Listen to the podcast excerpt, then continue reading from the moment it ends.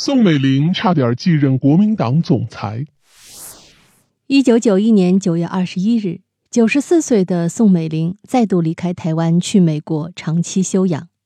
其实她是不愿意离开台湾的，她常说：“这是我的国家，我为什么不能常住？”那么，她要离开原因何在呢？作为蒋介石的夫人，宋美龄在人们心中始终是一个传奇人物。他跨越了三个世纪，经历了百年中国政治变迁，对近现代内政外交产生了重要影响。蒋介石去世后，他淡出台湾政坛，客居纽约，晚年仍关注台湾政局。蒋介石于一九七五年四月五日在台北病逝，按宋美龄自己的说法，是自己一生最伤痛之事。此后，宋美龄就在台北、纽约两地漂泊。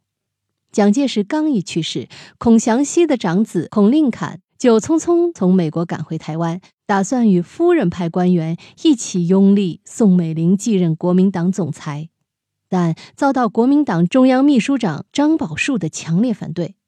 四月二十八日，即蒋介石死后二十三天，国民党全体中央委员举行临时会议，修改党章，规定国民党最高领导人的称谓改为主席，党总裁的名称永远为蒋介石保留，他人不得再用。会议推举蒋经国担任国民党主席兼中常委主席，宋美龄的地位顿时变得尴尬起来。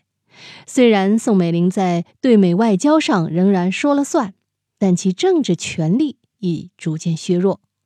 蒋介石去世后，宋美龄孤独地居住在士林官邸半年之后，一九七五年九月，她决意到第二故乡美国疗养隐居，以化解失去丈夫之悲痛和权力斗争的不快。这一去为时长达十一年之久。客居美国十一年后啊。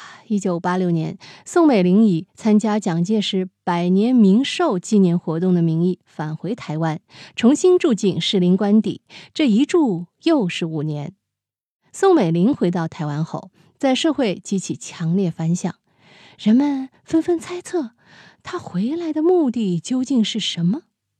据观察家分析。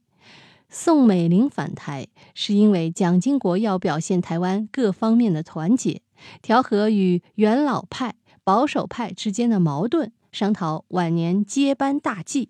十月三十一日，宋美龄发表了纪念丈夫的文章，题目是《我将再起》。有人认为这是她的东山再起的宣言。一九八八年一月二十三日，多年来病魔缠身的蒋经国病逝。蒋家王朝在台湾正式结束。当时政坛表面平静，但台湾的政情逐渐趋向复杂与动荡。在这场权力斗争中啊，宋美龄清醒地认识到，阻止李登辉继任总统是不可能的。但为了使台湾党政分立、互相牵制，避免出现台湾总统兼国民党党主席的局面。他不得不急忙出马，但最后国民党中常会还是通过了由李登辉代理国民党主席的决定。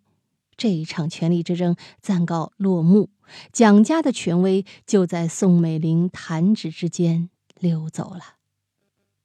一九八八年七月七日，中国国民党十三大开幕。八日，宋美龄亲临会场，由于健康原因，她请李焕代她。宣读了题为“老干新知”的富有政治意味的讲话。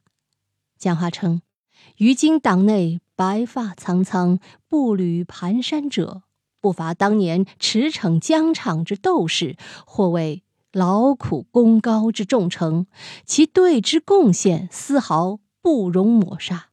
当思前人种树，后人乘凉，辅国之强。”党之壮，赖有一定之原则，连续生存之轨迹，创新而不忘旧，前进而不忘本。当年国父如不建党立国，则无今日之中华。台澎依旧日本殖民地，饮水思源，发人深思。这个讲话被视为所谓宫廷派人士权力反扑的宣言。但老干新之论的效应只延续了很短一段时间，并没有改变台湾政局。有人认为这是宋美龄发挥政治影响力的最后冲击。的确，她的影响力亦是非常微弱。在她主持召开的国民党中央妇女工作干事会议上，她的亲信被提名为中委会候选人的国民党副工会主席钱建秋落选，这使宋美龄非常难堪。这也意味着她把持和控制了三十多年的国民党复工会全军覆没，和宋美龄的彻底垮台。从此以后，宋美龄彻底淡出政坛，只是对台湾政局及对美关系上仍然保持着一定的特殊影响力。好了，密室里的故事，探寻时光深处的传奇，目前为您讲述。下期咱继续揭秘。